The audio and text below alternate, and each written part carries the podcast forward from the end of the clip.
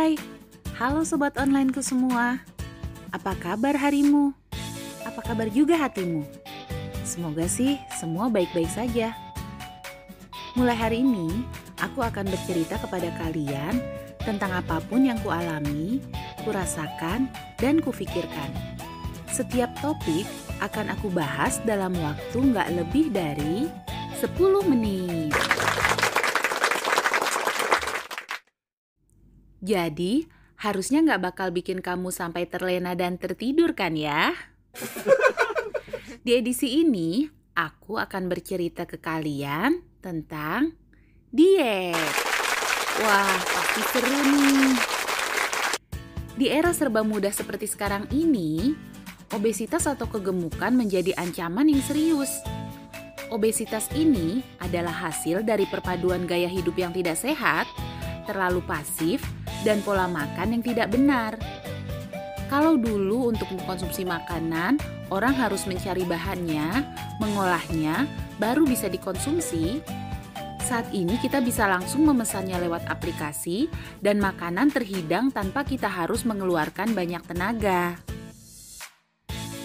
Parahnya lagi, pergaulan saat ini sering kali menjadikan makan besar sebagai acara inti dari setiap pertemuan atau perayaan arisan makan-makan, reuni makan-makan, mau puasa makan-makan, habis sepedaan atau senam juga makan-makan. Ini semacam eksistensi abad ini di mana kumpul dan makan adalah sarananya. Nggak bener nih. Emang iya kalau makan-makan tuh nggak bener? Ya bener aja sih, selama yang dimakan juga nggak jadi over. Masalahnya, kalau udah ngobrol, bisa sampai lupa kalau yang dimakan itu udah banyak. Sinyal kenyang dari tubuh sampai nggak kedengeran. Dan baru sadar setelah baju terasa semakin sesak. Itu pun kadang masih denial. Bukan akunya yang membesar, tapi bajunya yang mengecil. Gak apa-apa deh gemuk, yang penting sehat. Emang iya gemuk itu sehat? Nah, kalau kejadiannya udah begini, baru deh inget sama diet. Sebenarnya diet itu apa sih? Dalam Kamus Besar Bahasa Indonesia, diet adalah aturan makanan khusus untuk kesehatan dan sebagainya. Tapi menurut aku, diet nggak sekedar aturan makan, tapi juga aturan mengenai pola pikir atau cara pandang mengenai pola makan itu sendiri. Pertanyaan selanjutnya, pola makan seperti apa yang tepat buat kita? Nah lo, lihat si A, dia makan sayuran dan buah saja, tapi pas diikutin kok lemes ya? Terus berubah lagi karena baca artikel tentang diet yang mengutamakan produk hewani dan meminimalisir produk nabati. Diikutin dong karena katanya banyak manfaatnya. Eh tapi kok jadi sembelit, rambut rontok dan lain-lain. Terus yang mana nih yang cocok? Yap, menurut aku, yang tahu kebutuhan diri kita adalah kita sendiri. Mungkin kamu bisa mengadopsi pola makan tertentu, tapi jangan lupa tanyakan ke dirimu sendiri. Peka terhadap tubuhmu, apakah pola tersebut cocok untuk kamu atau tidak. Yes, gak ada salah dan benar dalam hal ini. Tubuh setiap orang pasti berbeda dan kebutuhannya juga begitu.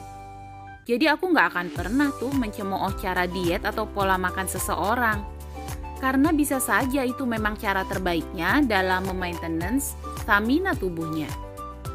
Baik bagi saya, belum tentu bagi dia, dan begitu pula sebaliknya. Kalau aku sendiri, saat ini aku sedang menerapkan pola makan rendah karbohidrat, termasuk di dalamnya meminimalisir nasi, gula, dan tepung dengan proses masak tanpa menggoreng. Latar belakangnya adalah kondisi wajah yang sempat terkena akne atau jerawat yang lumayan parah. Beberapa dokter kulit menyarankan untuk menghindari makanan manis, tepung, dan minyak. Setelah dipraktekkan efeknya ke wajah memang tidak bisa langsung. Tetapi tubuh terasa jadi lebih fit, keluhan-keluhan sebelumnya seperti pegal, perut kembung, dan sebagainya yang biasa aku rasakan pada saat bangun tidur sudah tidak aku rasakan lagi. Efek hebat lainnya adalah penurunan berat badan. Wow. Terus, sampai kapan dong kita harus diet? Nah, jawabannya harusnya kamu sendiri nih yang tahu. Kalau menurut aku sih, pola makan harusnya jadi bagian dari pola hidup. Kan, sehat dan fit adalah kebutuhan seumur hidup.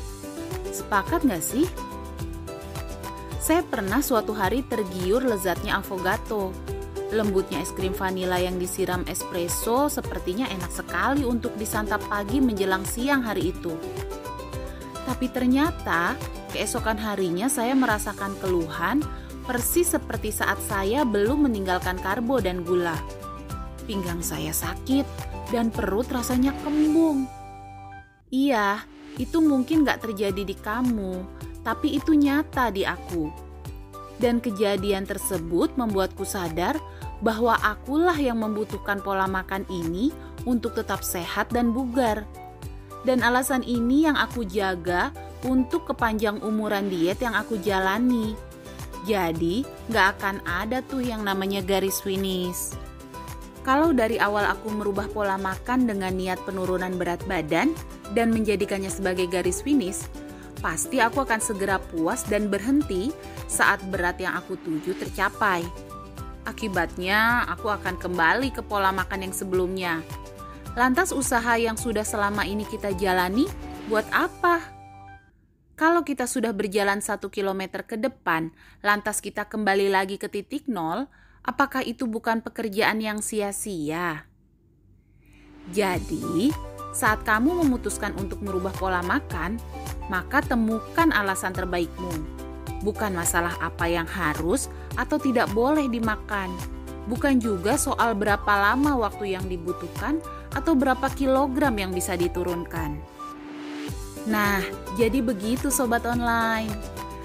Semoga apa yang aku ceritakan hari ini memberikan insight baru untuk kalian, terutama yang sudah merasa ingin merubah pola makan tapi masih menemui banyak keraguan.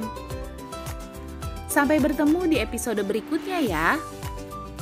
Untuk silaturahmi dan interaksi boleh lo follow IG aku di @diah d y a h underscore putri underscore puput.